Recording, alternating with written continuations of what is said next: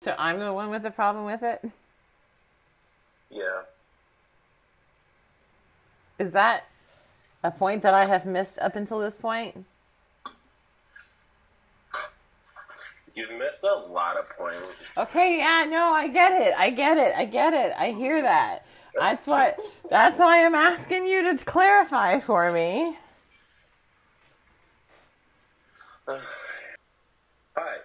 Sean, and this is Natalie, and you're listening to Shenanigans. Hi, this is Natalie. And you are Who are you? Say your name. I am Plato Sean. Gross. Okay. Um, this is Everybody Needs a Natalie. So, to recap, in 2014, you were dating somebody that I was already friends with. So, when you started dating him, you and I became friends, and from the very beginning, you and I clicked. For me, you were a mystery, uh, somebody that I needed to like pick apart and figure out like a puzzle. And to me, you said what about me the very first time we met? What did you get? What vibes did you get from me right away? Ride or die vibes. You say ride or die. I say besties. Some people say platonic life partners. Some people would call it a lavender relationship because it's a gay man and a queer woman. But those were usually used to like hide behind, and ours isn't about hiding. It's just about like the different ways that it could be defined. I don't think I've ever heard lavender relationship before. Um, you're not up to date on your queer history culture. you cannot pee while we record. I'm not peeing. Um, that is wine. Thank you very fucking much. Okay, you can't pour wine while we record either then. You just have to tell me that you're doing it and I'll stop for a minute. Okay. By the time you came into my life, I had already established some really solid friendships with a couple of other people. Like, I have a couple of really, really good friends, people I would call my best friends.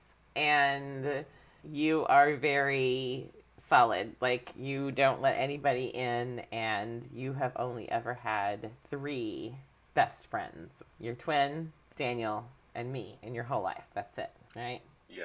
So one of the things that we've been talking about. I mean, I had other friends. Well, I have other friends, but they're not like this this close. But yeah, I've, yeah, you're right. I've only had three people. You're right.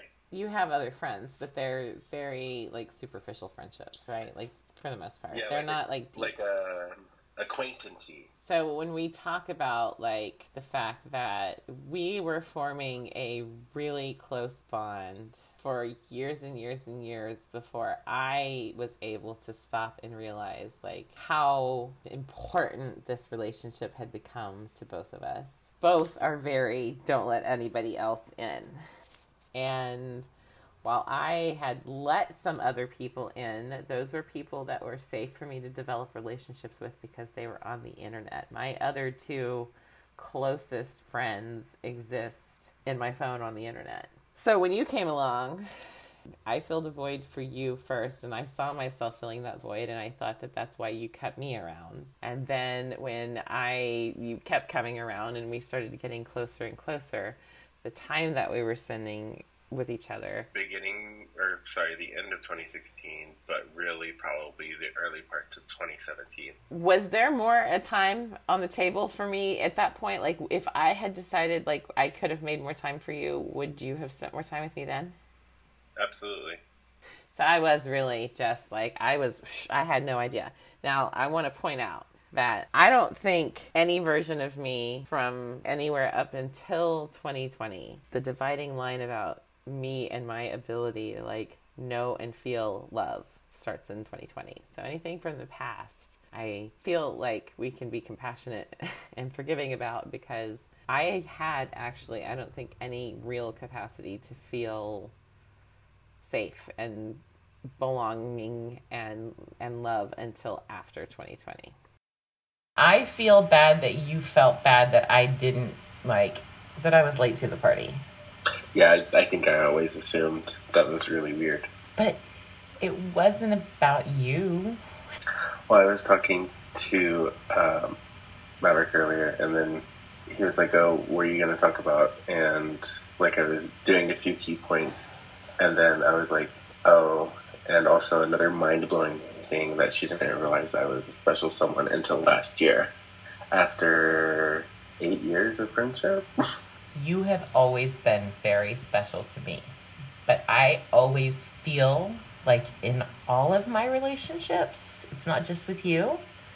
I have a tendency to assume that I care more in all of my relationships. Why is that?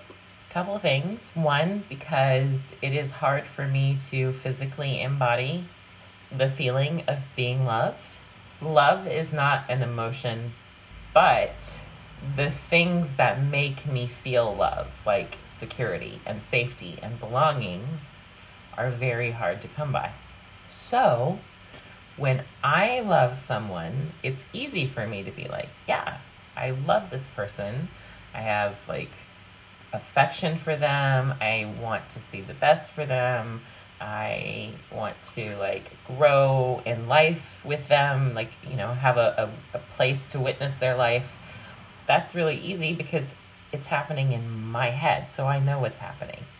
But from the outside looking in, because trauma, this feelings of safety and security and belonging, I didn't have those when I was like developing my emotional world as a child.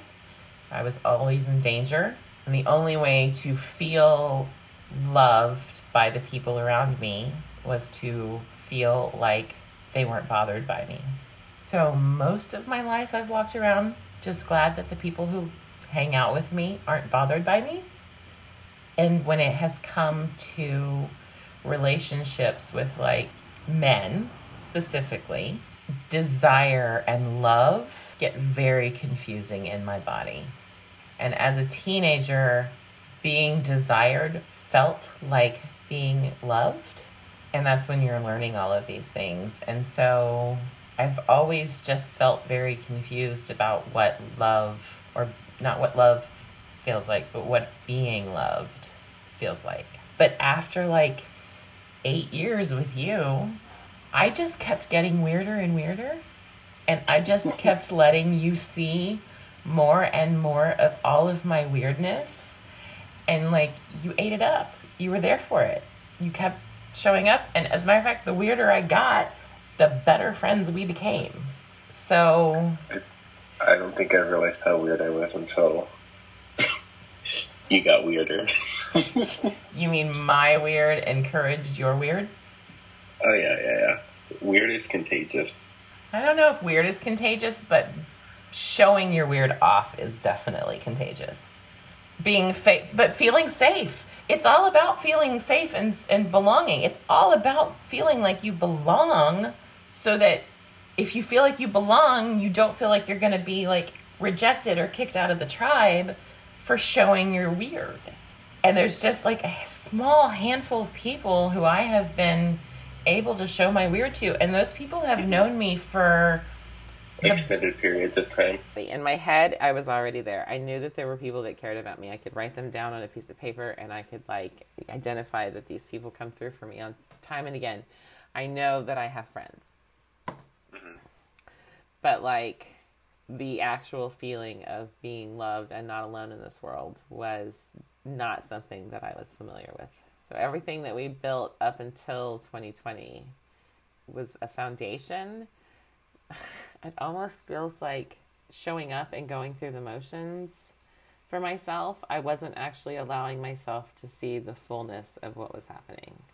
And I have been telling you all week that an indicator for me of how much I like someone is how much time I'm willing to give them. And when I turn that back around, and recognize it for what it is, which is the indicator of love for me is how much time someone wants to spend with me. That's where you rise to the top. That's why I think I finally got it because you put in like real deals amount of time. And I think after I moved, like you put in the time over a long time, I think I woke up in 2020 and I realized that you were who you were Like you put in the time and you were there to save me, and then I moved away. Well, I think one thing that I'm just now realizing is like we we lived like very far apart in Houston, and I've known you now for eight years, and in that time frame, I've only been to your house once. Sean, you don't realize that I am as like the walls for me as are as high for me as they are for you. I just have had 15 years to add a few true blue friends to the package, whereas you're 30 and your walls are still just as high and you don't let anybody else in either. Bitch, I don't let anybody else into my house. I when I am alone in my house, I am safe. Mm-hmm. When I was a child, when I was like growing up, if I was alone and my mother wasn't home, I wasn't getting my ass beat. I was safe. Alone feels safe to me. Anybody in my space that doesn't feel safe to me, I don't want them. So that's why I can handle you now and I couldn't handle you then because you didn't feel safe enough. Now, you're the only person I want in, in my space. So I really think that I don't know how to feel love when there is a sexual component to it. I don't know how to find safety in anything that has that, that has a sexual component to it. So with that having been off limits from the very moment we met, it was never a it was never a consideration and you wanted to spend a ridiculous amount of time with me anyway. I mean, we bonded over like a lot of things, but like one of those main things was fucking food. Yeah. And without wondering, like, does he like me like that? Is this gonna be that kind of relationship? So, like, all of the shit that goes along with, like, does this person only want to hang out with me because of sex went out the window and we got to like literally enjoy the shit out of everything that we did one of the things that we talked about earlier was like why we don't fight we've never had a fight but mm, we did last night. Was that a fight? Yeah, like it wasn't a fight, but a little like baby Sean on the inside, like felt like it was like a little bit of a fight. Like my parents were scolding me. Did you feel like I was scolding you? I think it was just like um, probably the way you said what you were saying that it hurt, and then you were crying, and I was like, "Oh shit." I shouldn't have said that. Wow. Okay. And that's where we're going to leave part one. What Sean is calling a fight, not fight, I'm calling an existential crisis. But whatever you call it, we got it recorded. When we pick up on part two, you'll actually get to hear me completely disassemble and reassemble one of my identities and in part three, you'll actually see why this unraveling was critical to this project moving forward. We thank you for joining us on Everybody Needs a Natalie, and we hope that you will join us again for the next installment.